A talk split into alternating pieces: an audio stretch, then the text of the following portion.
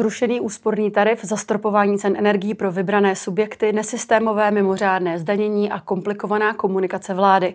Energetická krize narůstá na obrátkách a nad jejím řešením nenalezli schodu ani evropští lídři na pražském supersummitu. Bude nebo nebude dostatek plynu? Kdo a jak zaplatí za zastropování energií a proč minister Síkala radí, jak obcházet svá vlastní pravidla? Nejen o tom budeme hovořit v dnešním epicentru. Já jsem Pavlína Horáková. Vítejte.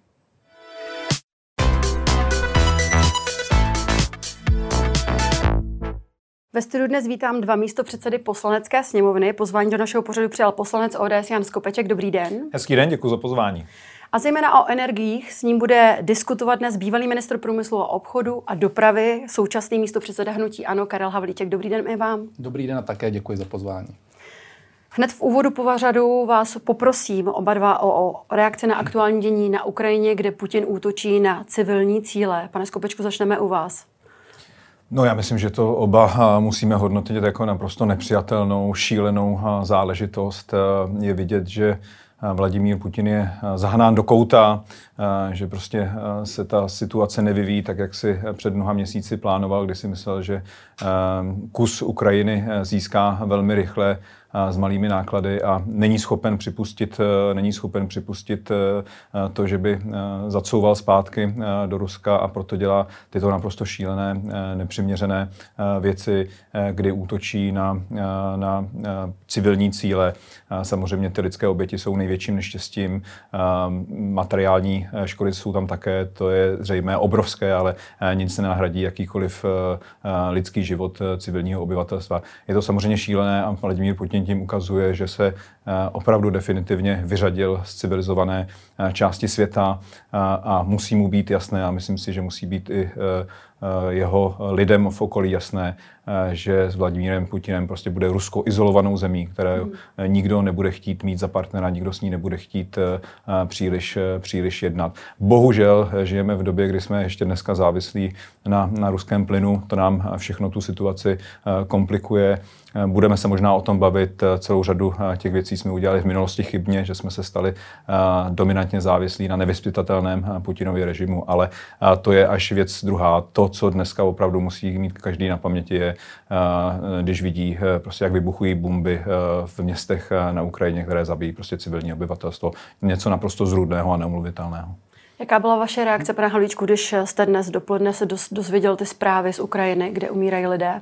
Je to naprosto eh, nepřijatelné a každý soudný člověk na světě tohle to musí jednoznačně eh, odsoudit. Obávám se, že ta brutalita eh, roste a to, co se dnes odehrává, si troufám tvrdit, že už je možná začátek rozkladu Ruska, protože tento akt, který dneska Vladimír Putin eh, udělal, tak v podstatě souhlasem s panem místopředsedou Skopečkem eh, dostává Rusko do téměř už absolutní izolace, protože tohle už nevezme vůbec nikdo. Tady se porušily všechna pravidla a nepsaná vojenská možná eh, opatření nebo eh, útoky, obrana a tak dále. Tohle to už nemá co eh, dočinění prostě s tím, jak by asi člověk mohl, i když si to nechce připustit, vnímat válku na začátku 21. století a to pomíjím to, že to je několik set kilometrů od nás. To už nemá co dočinění ani s žádnými energetickými, ekonomickými opatřeními, neopatřeními. Tohle to už je prostě za jakoukoliv hranou. Hmm. Já mám doplňující, možná trošku komplikovanou otázku pro vás. Jak vy vnímáte to, že spousta lidí, kteří volí ano, a, zaslýchá, a slýcháme to teď právě, nebo vidíme to v posledních týdnech na těch náměstích, na těch protivládních demonstracích, tak schvalují Putinovy kroky a embargo na ruské energie nepodporují. Jak třeba k tomu přistupujete i vy, jako zástupce ano, jak jim vysvětlujete těm voličům, protože vy jednoznačně stojíte na straně Ukrajiny? Hmm. Jednoznačně a zdeklarovali jsme to eh, mnohokrát a já asi netroufám tvrdit, že eh, to jsou lidé, kteří stojí eh, na straně ANO, kteří takto projevují svůj názor. To může být i na straně klidně, klidně vládní koalice. Lidé jsou nespokojeni, proto jdou na demonstrace, ale to ještě neznamená, že schvalují Putinův režim. S tím bych docela zásadním způsobem nesouhlasil. Ne všichni, ale některá ta vyjádření z těch náměstí jsme všichni viděli. To ano, ale stejně tak jako na třeba mítingy, které jsme my měli z voliči, chodí celá řada těch, kteří možná volí eh, pěti koalici a zdáli se nám jako fanatici a taky nedáváme dohromady eh, se všemi, kteří dneska volí pěti koalici. Takhle bych to úplně nespecifikoval. A to, kdo je organizátorem těch akcí, tak to těžko můžeme komentovat, protože my to ani nespolu organizujeme, ani tam nějak nevystupujeme, nejsme tam vůbec aktivní. My pouze s určitým respektem bereme ty, kteří jdou na tu demonstraci, vyjádří tam svůj nesouhlas, ale pokud se to má zvrtnout, nebo pokud tam vyjadřují oni jakýkoliv souhlas s putinovským režimem, tak jsme to vždycky odsoudili. Mm-hmm. Pojďme tedy se podívat na naše hlavní téma, kterým jsou energie. Pojďme si připomenout slova ministra průmyslu a obchodu Josefa Síkaly, které zazněly tady i v našem pořadu. I já se bojím toho, aby byla velmi studená zima, protože pokud bude velmi studená zima, tak bude nedostatek plynu eh, pravděpodobně a elektřiny v celé Evropě. Ta myšlenka těch úspor, ta nebyla o tom, že my chceme nechat někoho mrznout, ale ta myšlenka těch úspor byla myšlenka vlastně solidarity s tím, že pokud budeme mít nedostatek plynu, tak bychom všichni měli uvažovat i o tom, že potřebujeme udržet ty nejdůležitější části ekonomiky v chodu, že to je v zájmu i obyvatel, že to, že jim bude doma teplo a to, že budou mít eh, bazény na plovárnách vyhřívané na 24 stupňů, to nám v případě, že budeme muset zavřít některé provozy, nepomůže. Právě úspory nás všech v kombinaci s těmi eh, nadprůměrně vysokými zásobami eh, plynu a stejně tak i získaném podílu na kapacitě plovoucího terminálu v nizozemském EMSu nám pomohou zajistit dostatek plynu na tuto topnou sezónu i bez dodávek z Ruska.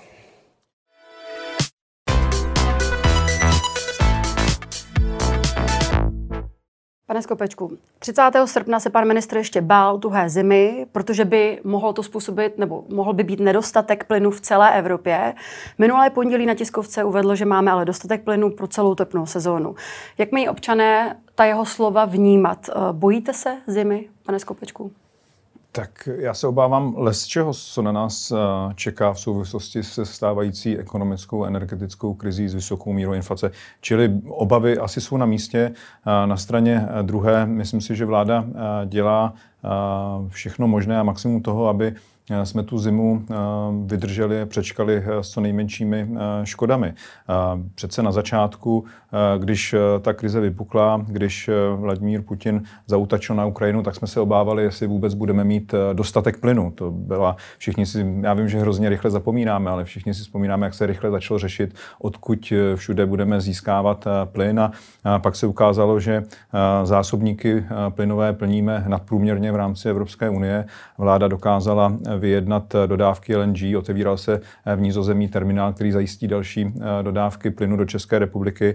A minulý týden tady byla delegace z Kataru, se kterou se mimo jedné jednalo i co se týče dodávek plynu jako s jedním z největších producentů.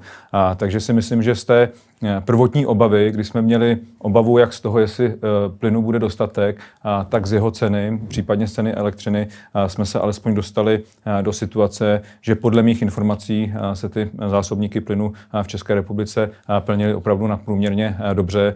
Do toho se podařilo vyjednat další kapacity v nizozemském terminálu LNG a jedná se s dalšími dodavateli. Takže v tomto smyslu si myslím, že vláda udělala naprosté maximum a samozřejmě musíme na tom pracovat dál. Ta eh, diverzifikace zdrojů, eh, odpojení se od, eh, od Ruska je prostě úkol a bude to úkol na dlouhé roky, dlouhé roky dopředu. To je, to je celá zřejmé. Ale ono se zdá z té komunikace, že to břímě toho, zda dosáhneme úspěšného konce topné sezóny s dostatkem plynu, řekněme, tak se zdá, že to břímě nesou domácnosti, kterým se neustále opakuje, aby tady šetřili. Takže znamená to, že pokud nebudou šetřit, nebude dostatek plynu, nebo toho plynu je dostatečně? Já myslím, že uh, šetřit uh, musíme všichni. Já se teda zdráhám uh, dávat jako někteří politici nejrůznější vtipná i méně vtipná doporučení, jakým způsobem mají lidé šetřit. Já důvěřuji lidem, já si myslím, že mají svůj vlastní rozum a, podle svých vlastních podmínek a, a možností přistoupí k šetření. Myslím si, že to bude logická reakce i na ceny energií a plynu, která povede i domácnosti k úsporám, aniž by jim to někdo v uvozovkách musel ze studií televizí nebo jiných médií říkat. Takže v tomto smyslu já považuji za normální, že se bude více šetřit s energiemi a musí to dělat domácnosti, musí to dělat stát, jeho státní instituce, bez zesporu k tomu přistoupí i průmysl, bude chtít být konkurenceschopný, ale abych já vyprávěl a radil lidem, kde mají snížit aktuálně spotřebu energii, to si myslím, že na to jsou chytří dost. Pane Havlíčku, vás ta komunikace Josefa Síkely nemate. Máme nebo nemáme podle vás dostatek plynu na tu topnou sezónu? Co se týká pana ministra Síkely, tak to už by bylo na knížku a já už to snad ani nechci eh, komentovat, protože to je opravdu eh, nešťastná střela eh, této vlády a navíc neřízená střela. Ale eh, co se týká, ať zase jsme trošku konstruktivní, co se týká eh, množství toho plynu, který je, tak eh, v zásadě pozitivně hodnotíme to, že je v zásobnících více jak 90%. Jenom bych upřesnil to, co se neříká správně. A mimo jiné, tuším, že i včera to řekla paní Markéta Adamová Pekarová, předsedkyně parlamentu, opět chybně, že naše zásobníky byly poloprázdné, tak jenom pro informaci, dnes je tam více jak 50, 90%, myslím tím v těch hlavních RVE zásobnících, to jsou ty nejdůležitější vyšší. Eh, minulý rok jsme tam měli 85% a před minulý rok jsme tam měli 99%, takže do značné míry je to eh, přibližně podobné, jako to bylo, ale je v každém případě dobře, že tam je nyní přes těch 90%. V zásadě pozitivně lze hodnotit i to, že se eh, přes čas rezervuje kapacita v tom LNG terminálu v Nizozemsku. Za nás nebyly dostavěné, respektive ani se nestavěly a my bychom se pravděpodobně nechovali jinak, to znamená zase asi bychom využili čas jakožto instituci nebo organizaci, přes kterou bychom si eh, zarezervovali ten eh, plyn. A co se týká dodávek z Ruska, tak při vším respektu o tom nerozhoduje Česká republika, jestli budeme mít plyn ruský nebo jakýkoliv eh, jiný, o tom se rozhoduje v Německu. A to čistě v důsledku toho, jak je položena plynová infrastruktura. Pokud nebude fungovat Nord Stream 1, případně Jamal, což jsou plynovody ruské, které ústí do německých trubek, a protože k nám jdou německé trubky, potom pochopitelně to ruský plyn nebude a bude to zejména norský plyn, možná možná z Belgie, možná z terminálu a tak dále, skapalněný. A pokud bude fungovat Nord Stream 1 a bude fungovat Jamal, pak to vždycky bude převážně ruský plyn, nehledě na to, jestli naše komerční subjekty, podotýkám nikoli stát, protože je zde všechno zprivatizováno, budou kupovat eh, od dodavatelů z Norska nebo eh, z Holandska nebo odkudkoliv jinut, protože ten plyn se jednoduše smíchá. To, že jsme zde měli převahu ruského plynu nebylo proto, že by tady naše vláda nebo předcházející vlády, to nebylo samozřejmě jenom za nás, vzývali Rusko a chtěli být na Rusku závislí. Bylo to uh, proto, protože to odebírali od německých dodavatelů a uh, německé trubky jsou pochopitelně uh, navázány na ruské plynovody. A co se týká toho šetření, tak tady já mám podobný názor jako pan místopředseda Skopeček. Jsem dalek toho, abych dával nějaké hraběcí rady, jak lidé mají dnes fungovat a kde mají kde mají šetřit. Je to elementární šetrnosti, která eh, třeba u mě v rodině byla už jaksi i v minulosti a nebylo to v důsledku nějaké krize, ale protože si myslím, že se šetřit přiměřeným způsobem má, pokud se lidé budou eh, k tomu stavět eh, takto elementárně kupecky a budou se snažit rozumně hospodařit, tak si myslím, že je to, je, to správné a neradil bych jim asi zrovna, kde mají šetřit. A to, že pan, já nevím, minister Síkela asi v nadsázce říká, že se sprchuje pět minut denně, tak poprvé řečeno, jsem se taky sprchoval pět minut denně, ale nikoli protože jsme chtěli šetřit, ale eh, protože eh, jsem si to dopočítal, že budu mít více času.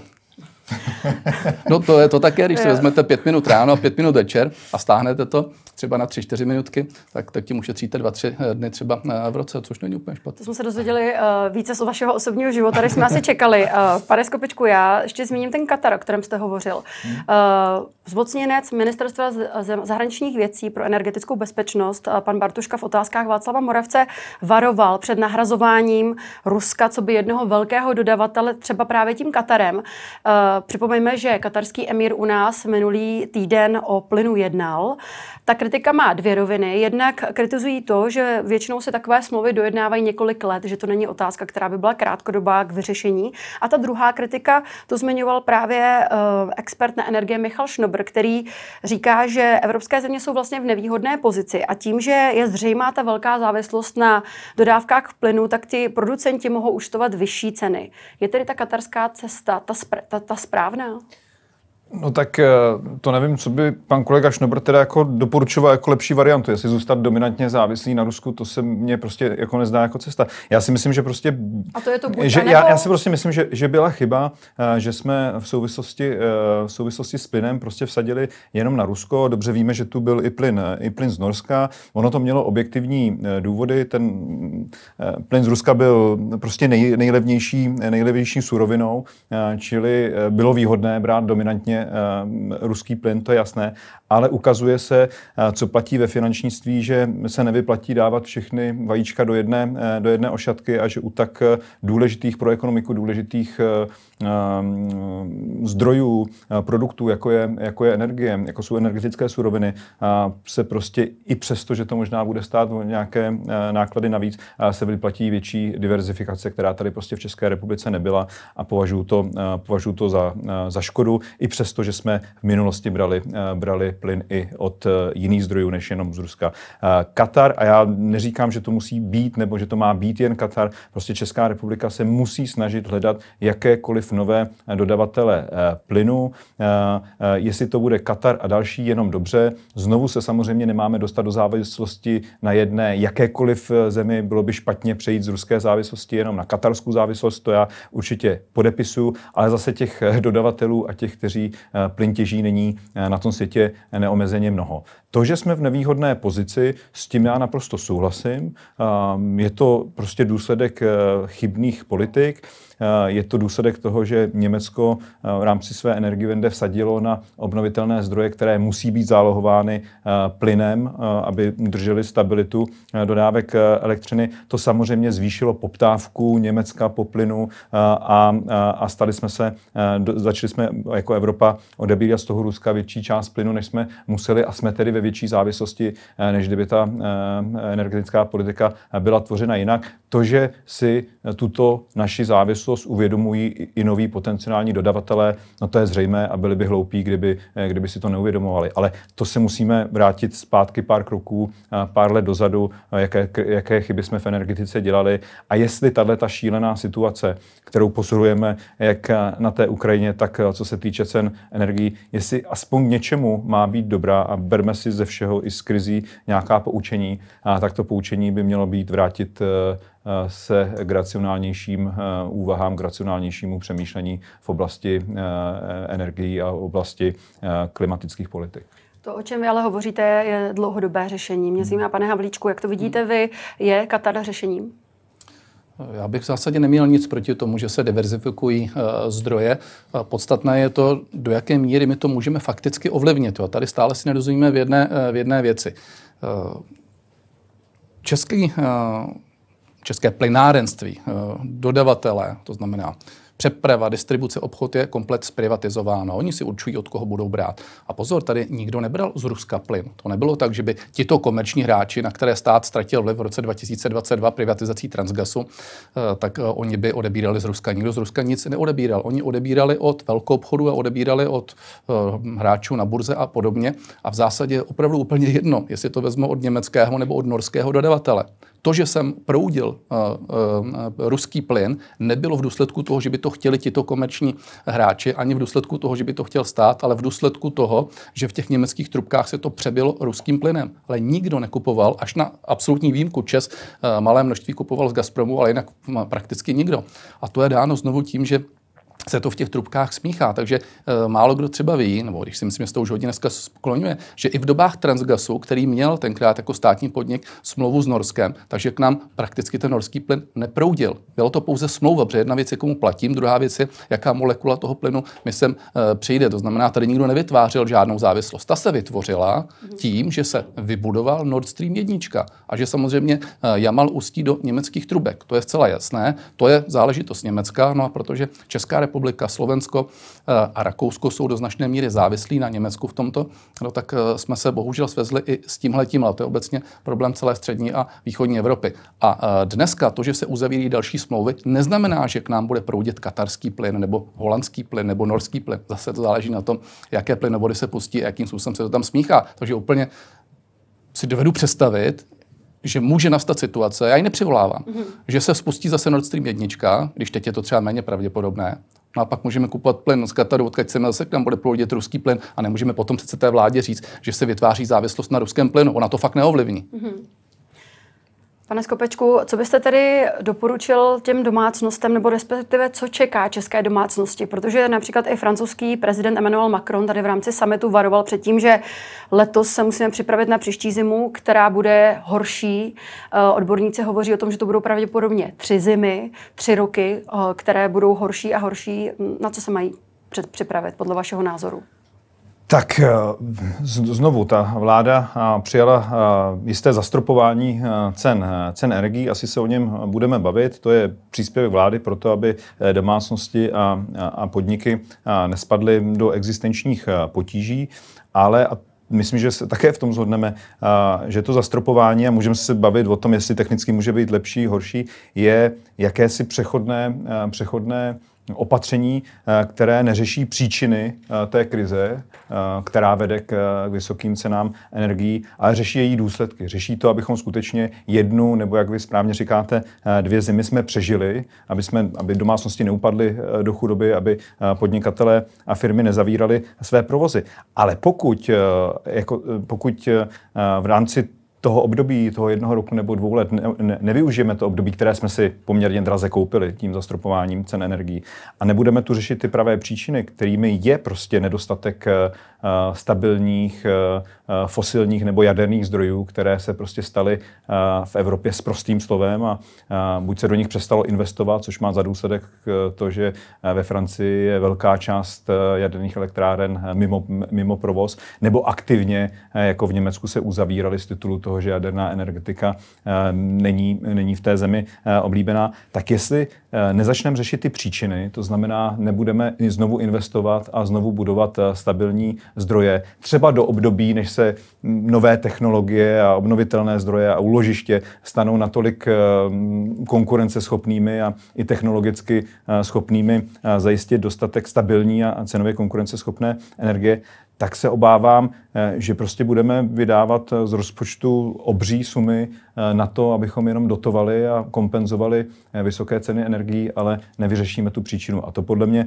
ty rozpočty nejenom České republiky, ale celé řady dalších evropských zemí, které jsou samozřejmě napjaté rovněž, prostě nemůžou, nemůžou dlouhodobě, dlouhodobě vyřešit. Takže já bych velmi volal potom, aby abychom, jak u nás, ale myslím si, že u nás ta racionalita v České republice je v průměru větší než na západ od nás, tak abychom toho období využili proto, že se budou říkat, a vy jste to řekla dobře, že celá řada těch opatření vyžaduje, vyžaduje delší čas. Prostě jadernou elektrárnu nerozjedete tím, že byste zmačkla, zmačkla vypínač knoflík, to je navázáno na paliva a podobně.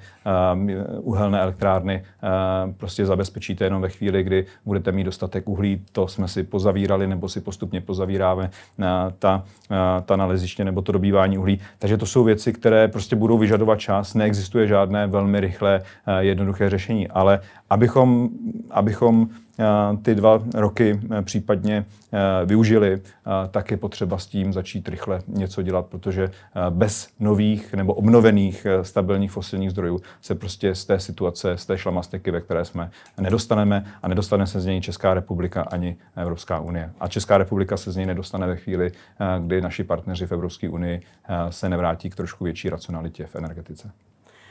Pan Skopeček zmínil ty obrovské sumy, které se alokují právě na pomoc uh, z rozpočtu, který je velmi napjatý. Mluvil jste o, o drahém zastropování hmm. energií. A to mě právě zajímá. Oni ty náklady na to zastropování se odhadují v současné době na 200 miliard korun ročně. My víme, že ta uh, takzvaná válečná daň toto nepokryje.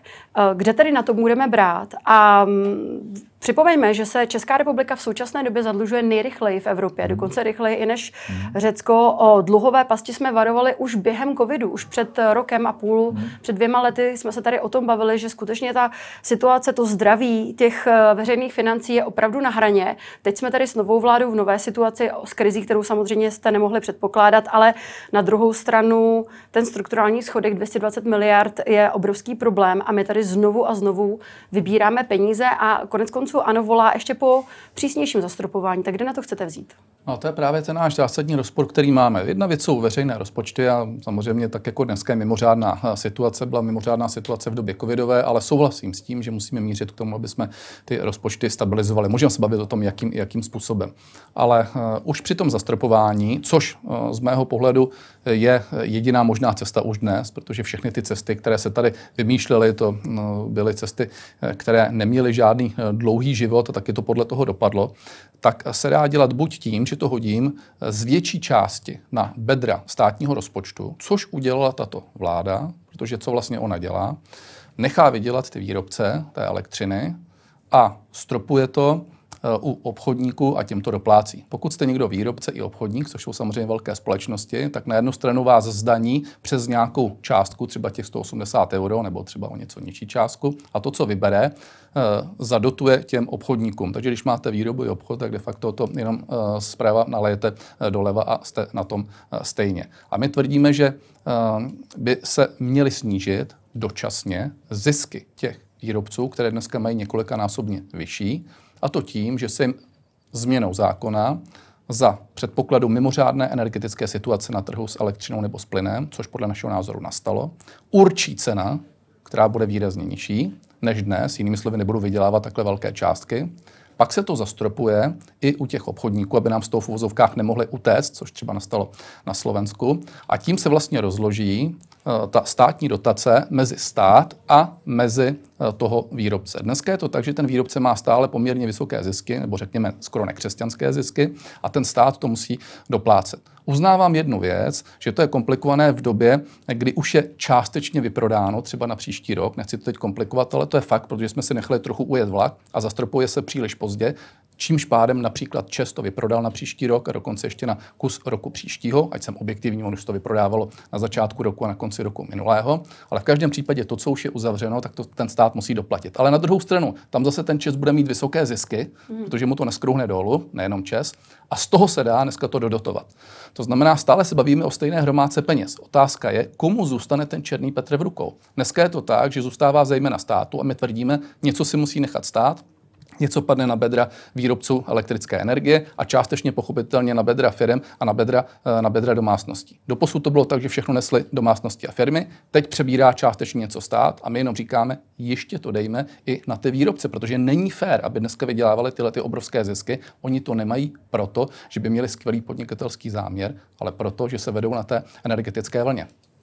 Pane Skopečku, kdo tedy to zastropování podle vašeho názoru zaplatí? Kdo dostane toho černého, pomyslného černého Petra? A já jenom ještě uh, přidám k tomu uh, otázku. Nedostali jste se trošičku do takové své vlastní jakoby pasti, kdy ODS a vůbec koalice vstupovala do voleb s tím, že se nechcete zadlužovat, nechcete zvyšovat daně. Uh, k tomu jste právě vy, společně tady i s panem Havlíčkem a ANO, prosazovali zrušení superhrubé mzdy a opatření, opatření, pro kterém ta veřejnost vůbec nijak výrazně nevolala. Ten dopad byl kritizován odborníky a ze státního rozpočtu to přitom odčerpalo přes 100 miliard příjmů, které by se právě teď hodily. Nemyslíte, že to byla chyba?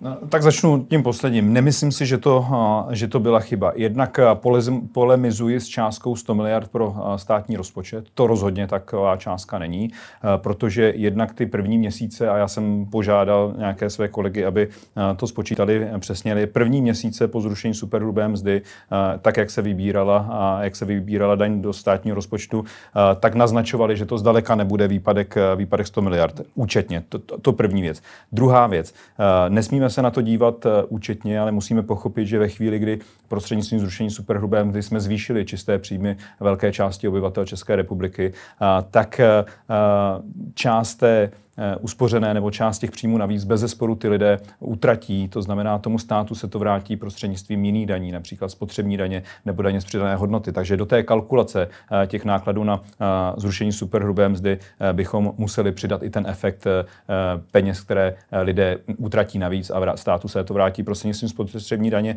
nebo DPH.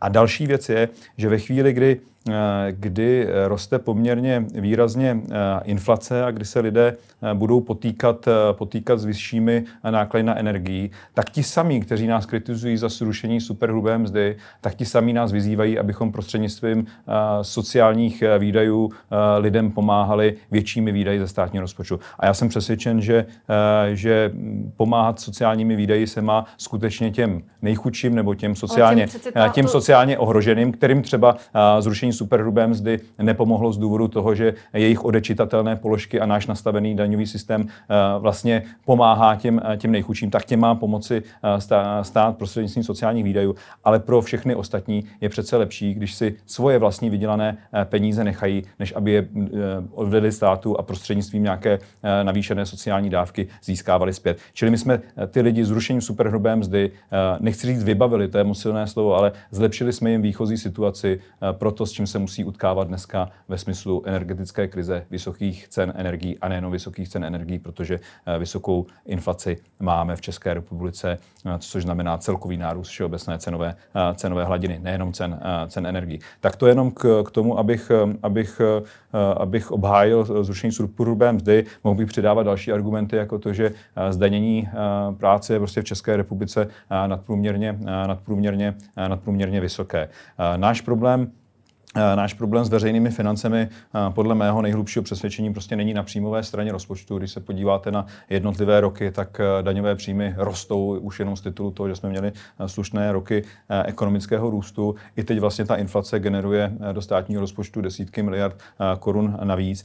To není problém českých veřejných financí. Problém českých veřejných financí je jeho výdajová strana. A i když odhlédneme od těch mimořádných výdajů, které uh, musíme realizovat uh, v souvislosti dneska s energetickou krizí nebo museli být realizovány v souvislosti s covidem, uh, tak i když odhlédneme od těch mimořádných výdajů, tak i tak ty veřejné výdaje se prostě nevyvíjí udržitelně ať už kvůli růstu, ať už kvůli demografickému trendu, který zdražuje eh, samozřejmě vyplácení penzí, eh, bude zdražovat eh, výdaje na, na zdravotnictví nebo zvyšovat výdaje na zdravotnictví. To jsou věci, které jsou těmi opravdovými příčinami toho, proč české veřejné finance jsou dlouhodobě neudržitelné. Ne to, že bychom snad zrušili superhrubou mzdu, nebo že bychom prostřednictvím daní vybírali málo. Já s tou situací, samozřejmě já z té situace radost nemám.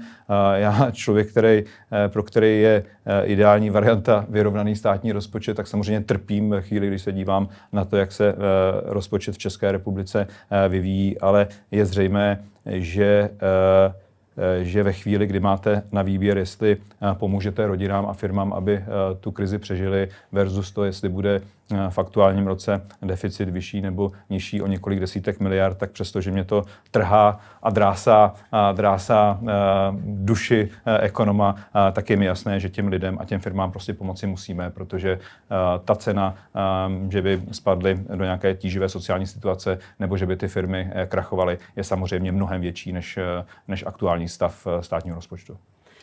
Pane Havličko, já vás nechám tomu vyjádřit, ale jenom chci říct, jedna ta z hlavních, z hlavních kritik právě zrušení superhrubé mzdy bylo to, že ten dopad není pro ty nejchudší, kteří by to teď nejvíc uvítali, ale právě, že na něm, jak, jak takzvaně vydělají nejvíc právě ti bohatší. A dalo by se možná říct, je opravte mě, pokud se pletu, ale dalo by se možná říct, že to opatření bylo vlastně i pro inflační, protože se tím pádem zvýšily jejich úspory. Vy jste sám říkal, že potom to ještě více utráceli. To, to si musí ty kritici vybrat. Jo? Ti kritici uh, říkali na jedné straně, že to zrušení superhrubé mzdy míří na, nad, eh, nadprůměrně příjmové ano. a že ti mají nižší skon spotřeby, tudíž veškeré ty peníze, eh, ve, veškeré ty peníze ušetří a nedostanou se do ekonomiky. Pak ale zároveň ti samí kritici nemůžou říkat, že to povede k vyšší inflaci, protože platí jejich první teze, že to mají pouze nadprůměrně bohatí lidé, kteří, kteří to ušetří, pak to opatření nemůže zvyšovat inflaci. Ano, já beru jako jedno z, z negativ zrušení superhrubé mzdy, že bylo proinflační. Ano, to je jedno negativum, které já beru jako oprávněnou kritiku, přesto, protože si myslím, že... Přesto to bylo správné pře, rozhodnutí. Přesto si myslím, že to bylo správné mm-hmm. rozhodnutí, protože ten růst cen eh, je, je takový, eh, že by samozřejmě ta obrovská míra inflace byla i bez zrušení superhrubé mzdy a se zrušením superhrubé mzdy prostě lidé vstupují do té tíživé situace s lepšími, s vyššími disponibilními příjmy a o to menší tlak bude na sociální systém, tlak na sociální dávky, které by stejně těm lidem část těch vyšších nákladů museli kompenzovat. Pane Havličku, jak to vidíte vy? Protože ne, ta Národní rozpočtová rada ostře kritizuje vývoj českého státního rozpočtu, kritizuje i ty přípravy na další. V tom nejsme bez sporu. Ne, no, ono je jednoduché no, to kritizovat z Národní rozpočtové rady a druhá věc je, aby řekli, co se s tím dá dělat. Já už jsem tuhle tu diskuzi měl ještě v době, kdy jsem byl ve vládě s minulou Národní rozpočtovou radou s paní Zamrazilovou, ze kterou jsme měli docela korektní vztahy, ale když jsme se jí napřímo zeptali, co by tady ona řešila a jak by to dělala, tak to byly fakt takové trošku hrabicí rady, které by to nevyřešily. On totiž se to jednoduše říká od stolu a trošku jinak se to dělá v tom reálu. Já souhlasím s tím, že superhrubá mzda a její zrušení byl správný krok. Už zapomínáme na to, že eh, to byl trošku švindl eh, na eh, všech lidech, protože se jim řeklo, že bude 15% daň, nakonec to bylo více jak 20% a jednotlivé vlády někdy od té druhé půlky, eh, mezi tím lety 25, 20 to tuším bylo zavedeno, eh, tak se k tomu stále odhodlávali. Nikdo k tomu nakonec nenašel odvahu, až nakonec jsme to tady udělali. My ani náš koaliční partner s tím nesouhlasil a ODSK naštěstí s tím souhlasila, tuším ještě SPD, takže jsme to nakonec, nakonec protlačili. A souhlasím s tím, že to má svoje plusy i mínusy, to znamená ve smyslu, když říkáme, kolik nám to odebírá peněz, taky musíme podívat, kolik nám to těch peněz přidá někde, přináší. A druhá věc je ta, že si představte, že by ti lidé dneska v této kritické situaci ještě neměli tuhle tu, nechci říkat formu podpory, ale že by tedy byli o několik tisíc eh, korun eh, v eh, lehčí. To znamená, aniž bychom to předpokládali, co dojde v oblasti energií, tak si myslím, že to dneska těm lidem pomáhá možná víc než všechny tarify, které tady jsou. Ale kde já úplně nesouhlasím s panem Skopečkem,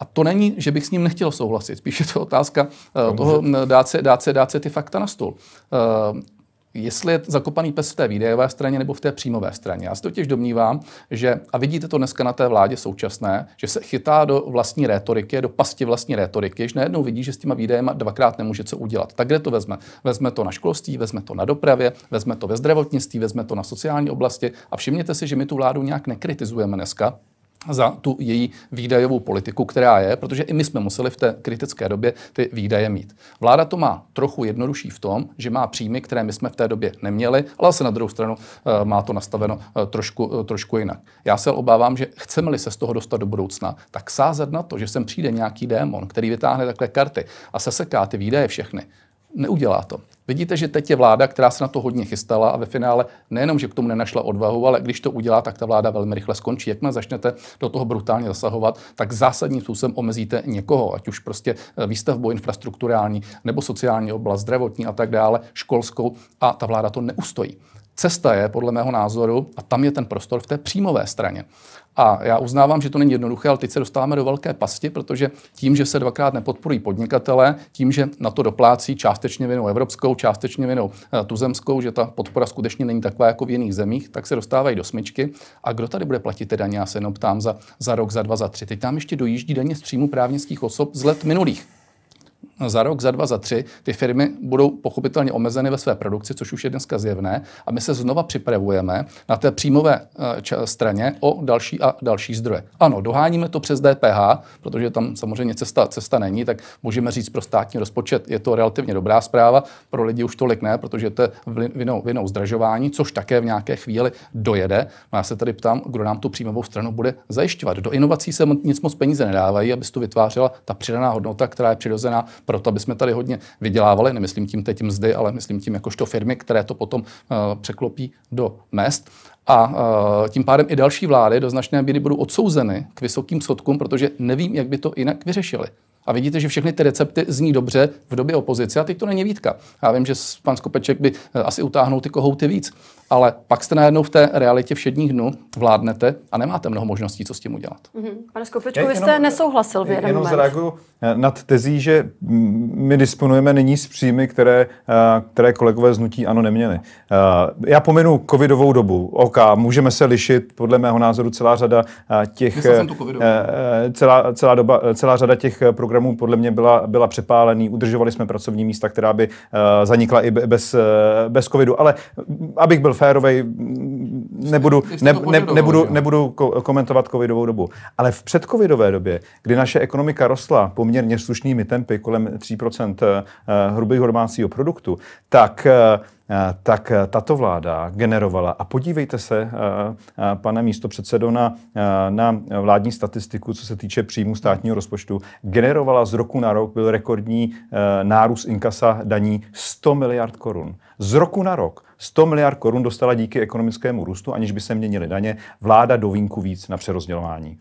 Co se stalo? Projevilo se to alespoň trošičku v, v tom, že by, eh, že by se snižovaly eh, deficity, v tom, že by, jsme, no, v tom, že by se nesnižovaly, v tom, že by se nějakým způsobem využilo toto období na ty úpravy na výdajové straně rozpočtu, které skutečně jsou potřeba. Nestalo se tak. Ty peníze se prostě projedly. Ne, dali se na rezervu, abychom měli uh, peníze na období těch covidových programů a, a na ty pomoci, nebo teď na období krize. Prostě se projedli a, dne, a v, té době covidové i v té dnešní jsme o to více závislí na schodkovém, uh, na schodkovém hospodaření. 100 miliard korun, a to říkám v době, kdy nebyly žádné velké potíže, nezaměstnanost byla na velmi rekordní úrovni. V té chvíli se těch 100 miliard, nebo aspoň část těch 100 miliard měla vzít a ušetřit. Hmm. Já vás poprosím stručně zareagovat. Projedli jsme ty peníze? No, no přece ne, teď přece my jsme ty uh, v deficity neměli měli v té době. Mezi lety 2009 až 2014, ano, byly tam ještě dva roky eh, problému eh, světové finanční krize, eh, byl součet salda státního rozpočtu minus 670 miliard korun. To byl u uh, ministrem financí byl pan, pan Kalousek. Od roku 2014, respektive 15, do roku 2019 se zadluženost snížila z nějakých 43% na 29%, ale nejde jenom o tu zadluženost.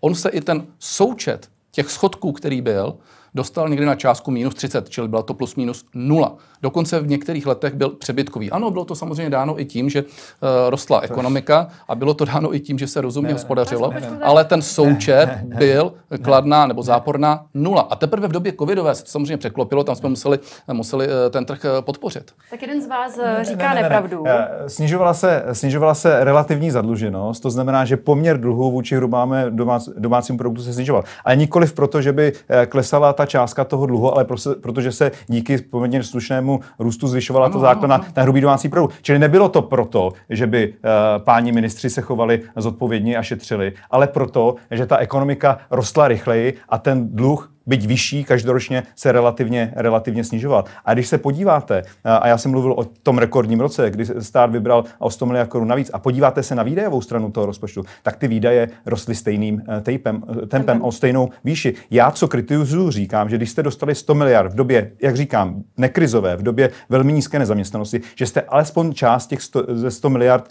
neušetřili a že jste je překlopili do vyšších výdajů. To byla ta chyba, která nám dneska vám svazovala v ruce, eh, vám svazovala ruce v době té covidové, nám to svazuje ruce v té eh, době energetické krize, že prostě více než na nějaké úspory, jako třeba Německo, které generovalo v posledních letech poměrně slušné eh, přebytky rozpočtu, tak nemáme kam šahnout, abychom třeba těm domácnostem a, a firmám pomohli ještě více. Pane, pojďme se posunout z minulosti, protože pozdě bych honit. Pojďme se podívat na přítomnost.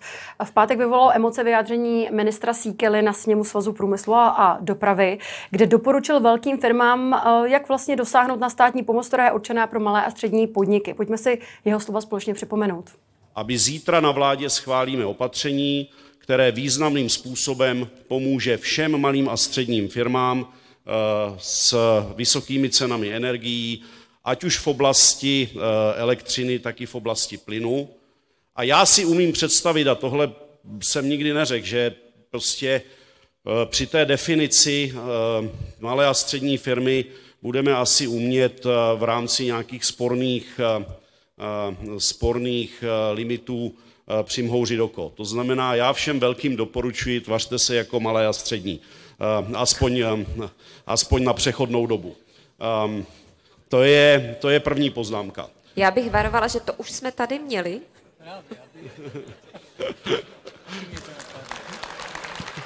Ne, nevím, co máte na mysli, ale ale ehm, jak jsem řekl, umím si představit například, že v oblasti eh, nízkého napětí eh, budeme dočasně eh, používat určitou velkorysost. Pane Skopečku, váš ministr radí, jak obcházet pravidla, na jejich tvorbě se sám podílí. Je pan Síkela důvěryhodným ministrem, je odborníkem na správném místě, když slyšíte slova, jako jsou tahle?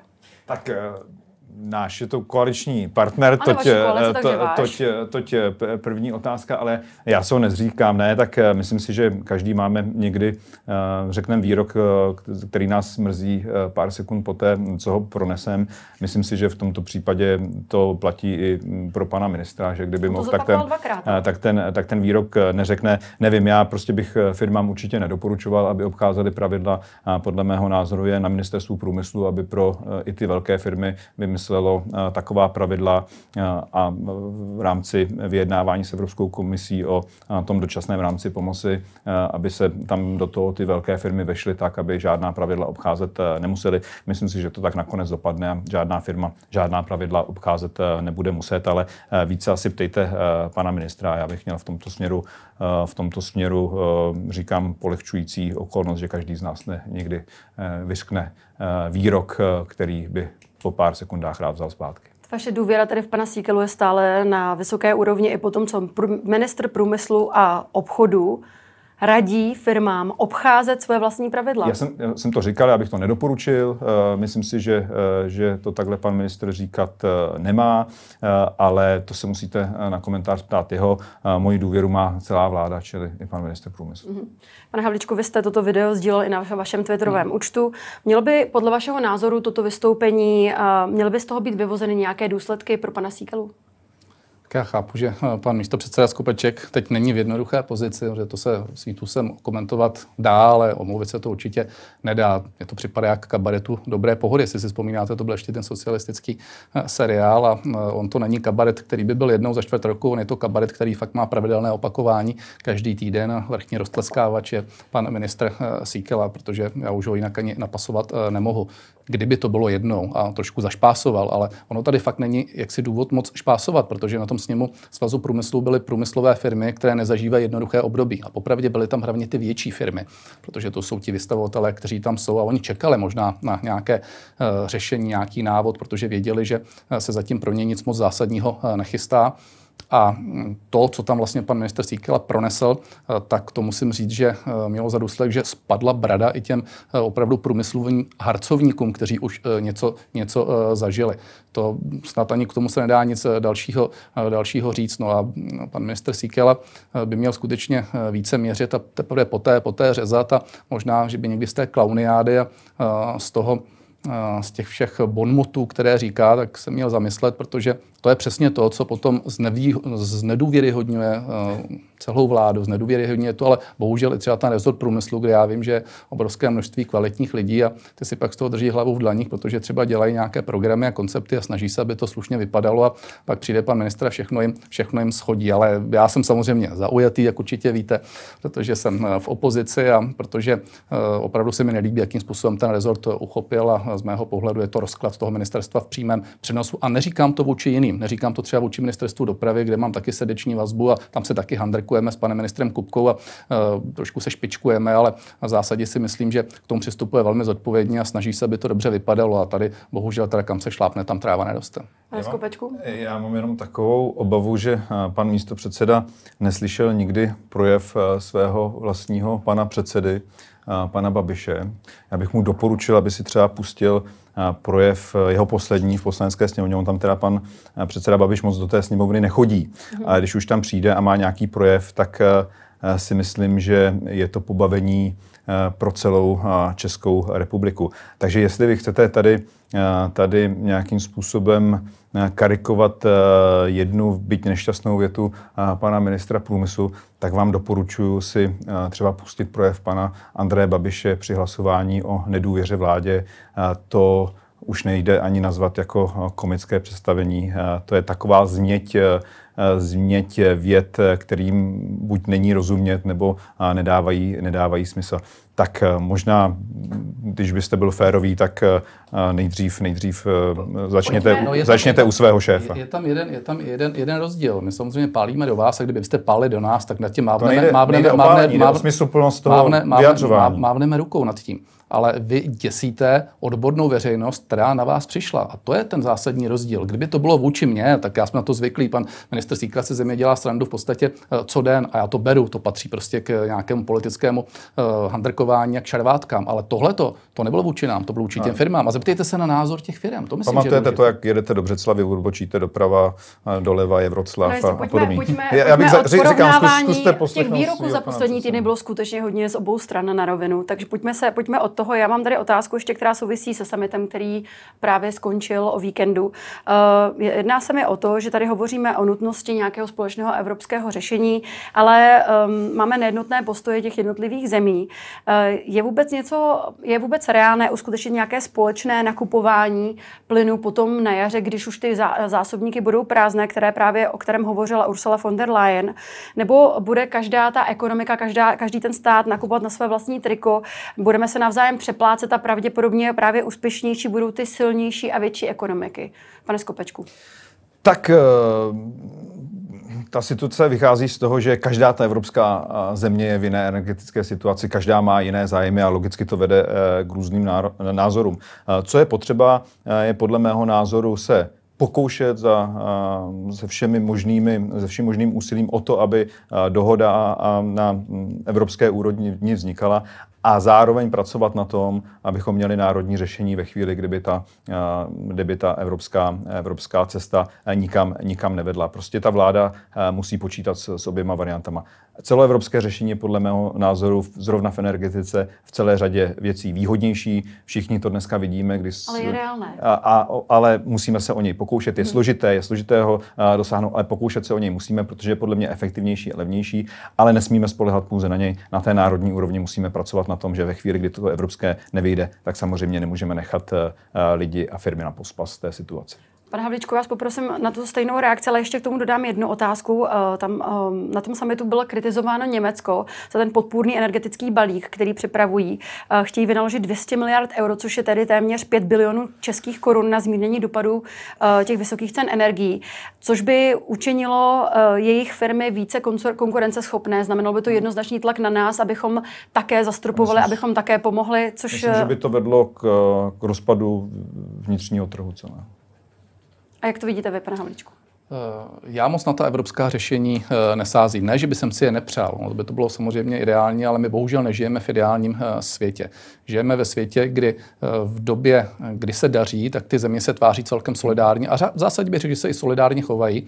V době krize je pro většinu zemí bližší košile nežli kabát a ti lídři té Evropské unie, potažmo těch jednotlivých zemí, ty deklarace, které pronáší na těch samitech, obvykle zapomínají ještě v letadle, protože potom žijí prostě z podstaty toho, že je volí nějací voliči a komunikují s nějakými lokálními firmami a tak dále. A to Německo je typický příklad. V době, kdy e, Evropa hledá zoufale řešení a nedaří se ho nalézt, které by logicky bylo v zastropování cen plynu, ale chápeme, že by to bylo pro Německo neúplně příliš výhodné, ale vyřešilo by to e, prakticky pro celou Evropu i ceny elektřiny, tak Německo kličkuje, nechce zastropovat ceny plynu, protože se vybudovalo díky šílené zelené ideologii paroplynové elektrárny, zavřelo se díky zelené šílené ideologii ideologii jádro a ještě urychlilo uzavírání uhlí, v důsledku čehož tedy je samozřejmě velká poptávka po plynu a pro Německo by to bylo nevýhodné. A Německo v předvečer toho velkého samitu oznámí 200 miliard euro. A ještě nezapomeňme, že je tam dalších 100 miliard, které už do toho buď dali, nebo se chystají ještě dát. O čem se bavíme? 300 miliard euro. Jenom si to dopočtěme, to je 7500 miliard korun, 7,5 b bilionu korun, což je více než je hrubý domácí produkt České republiky. Tomu nelze konkurovat. Tomu nemůže žádná vláda v Evropě konkurovat. A to je zdrcující naprosto. Takže Oni to fa- nenastane, anebo když to nastane, tak máme velký problém. Máme velký problém, samozřejmě, obrovský problém. A pak se bavme o nějakém jednotném energetickém evropském trhu, kdo mu bude věřit. Hmm. Tak u nás dokážeme vyrábět za 100 koruny energii díky zodpovědnosti minulých generací, že se tady vybudovalo jádro uhlí, neříkám to vůbec politicky, a že tady máme dostatečně dobré zdroje, trošku si špin, špiníme naše prostředí, ale máme levné zdroje. Německo, které nás za to pranířuje, mimo jiné i Rakousko, soudí se s námi, tak ve finále vsadí na zelenou linku, vsadí na paroplynové elektrárny, v důsledku čehož i my platíme na jednotném energetickém trhu tyhle ty šílené částky, které jsou. A oni si potom zadotují neuvěřitelným způsobem jejich prostředí, takže zvýhodní jejich firmy a jejich domácnosti vůči našim. To prosím pěkně nepochopí vůbec nikdo. A ve finále to bude takové, že poroste odpor vůči Evropské unii, což není správně. A pochopitelně eh, jednotný energetický evropský trh, tak o tom si můžeme nechat akorát zdát. To nepochopí nikdo. Jinými slovy, nevěříte v evropská řešení? Ne, já v, to, v tomhle tom eh, souhlasím. Znovu říkám, musíme se o ně pokoušet, protože pokud se to rozpadne a, a Německo půjde tuhle tu cestou, a tak je to. Nebo nevěříte, a, že k tomu ale Ale eh, víra, nevíra. A, tam je potřeba jako pragmatismus, hledání spojenců v rámci, v rámci Evropské unie. My jsme dlouho nám všichni říkali, nebavte se s Polskem, nebavte se s Maďarskem, nebavte se se Slovenskem. Rozumím tomu, Maďarsko se dneska chová i v souvislosti s válkou na Ukrajině pro nás prazvláštně, ale je třeba hledat minimálně s, s Polskem a s dalšími partnery prostě společnou řeč a, a snažit se o to, aby, aby zejména to Německo dostalo trošičku víc rozumu a platilo. A tady se shoduju vlastně v tom popisu, co říkal pan místo předseda, a, a nebylo v úvozovkách solidární jenom ve chvíli, kdy se nám všem daří, ale bylo solidární i ve chvíli, kdy ta Evropa a z velké části kvůli, kvůli tomu, co dělalo Německo ze svojí energivende, tak aby bylo solidární i v těch chvílích krizových. Schoda na závěr pořadu, já mám pro vás ještě takovou, řekla bych, osobní otázku. Um, nechci po vás ty hraběcí rady, jak jste říkal vy, pane Havlíčku, ale Markéta Adamová Pekarová lidem doporučila nosit svetr, jak jsme zmiňovali, pan Síkala tady hovořil u nás ve studiu o tom, jak se sprchuje už jenom pět minut studenou vodou. Tak uh, mě by zajímalo, v čem vy konkrétně půjdete příkladem, v čem vy se osobně uskromníte. Pane Havlíčku, začneme u vás. No, já vás asi zklamu, ale tady fakt nechci dávat žádné rady tohoto charakteru a já se chovám, nebo aspoň se snažím chovat i s celou rodinou no, dostatečně šetrně, protože všechno, co jsme si vybudovali jako rodina, tak na to jsme si museli my vydělat, nikdo nám nikdy nic nedaroval. Procházeli jsme náročnějším i méně náročným obdobím a vím, co to je peníze vydělat a vím, co to je si udržet eh, rodinu ve smyslu toho, aby jsme mohli fungovat a prostě šetřit jsme museli. A my se fakt neměníme nějak zásadním způsobem eh, a pokud takhle se budou chovat všichni ostatní, tak myslím, že to je je základ, ale fakt neradím někomu. Mhm. Pane Skopečku? Napr- naprosto stejně. Já jsem člověk, který se nesnaží chovat uh, nějak neúsporně nebo velikářsky.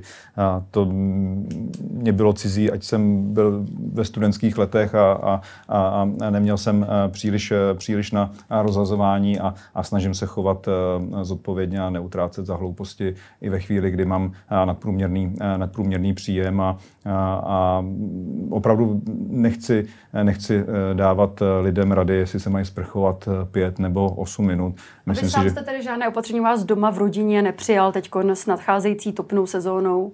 Tak to, že si, to, že si budeme dávat větší pozor, když budeme odjíždět z, z domu, jestli jsou v uvozovkách utlumené radiátory, to asi, to asi, možná, to asi možná ano, ale znovu říkám, to je, to je věcí každého a každý má prostě jinou cestu a jiné prostředky pro to, jak, jak může šetřit. Někdo se rád sprchuje jako já, tak těch pět minut dodržovat nebude a uspoří třeba někde, ně, někde jinde. To je mm-hmm. prostě věc. Ty, ty dny vám pak budou chybět. Já tam spoustu věcí vymyslím v té sprše, takže... Dobře, já vám děkuji. Tolik místo, a pardon, a tolik místo předsedové poslanecké sněmovny Jan Skopeček a Karel Havlíček. Děkuji, že se na nás udělali čas a nikdy příště neviděnou. Děkuji, Díky moc za pozvání. A to už z dnešního epicentra vše. Já jenom připomenu, že záznam tohoto dílu společně s těmi ostatními naleznete jako vždy na blesk.cz. Já se s vámi pro dnešek loučím a těšíme se opět zítra. Na viděnou.